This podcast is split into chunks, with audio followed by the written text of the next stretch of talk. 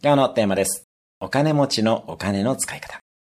去年1年間の税引き後収入を計算してみてください。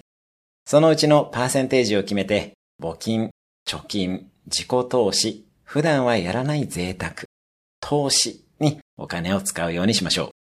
理想は税引き後収入の5から10%ずつですが、最初は1%からでもいいので、今年に使う予算を取るようにしてください。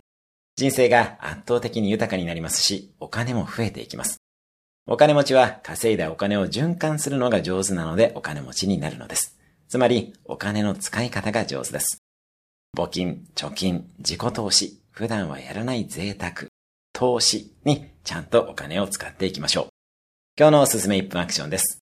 去年1年間の税引き後収入の5%を計算する。毎日1分で人生は変わります。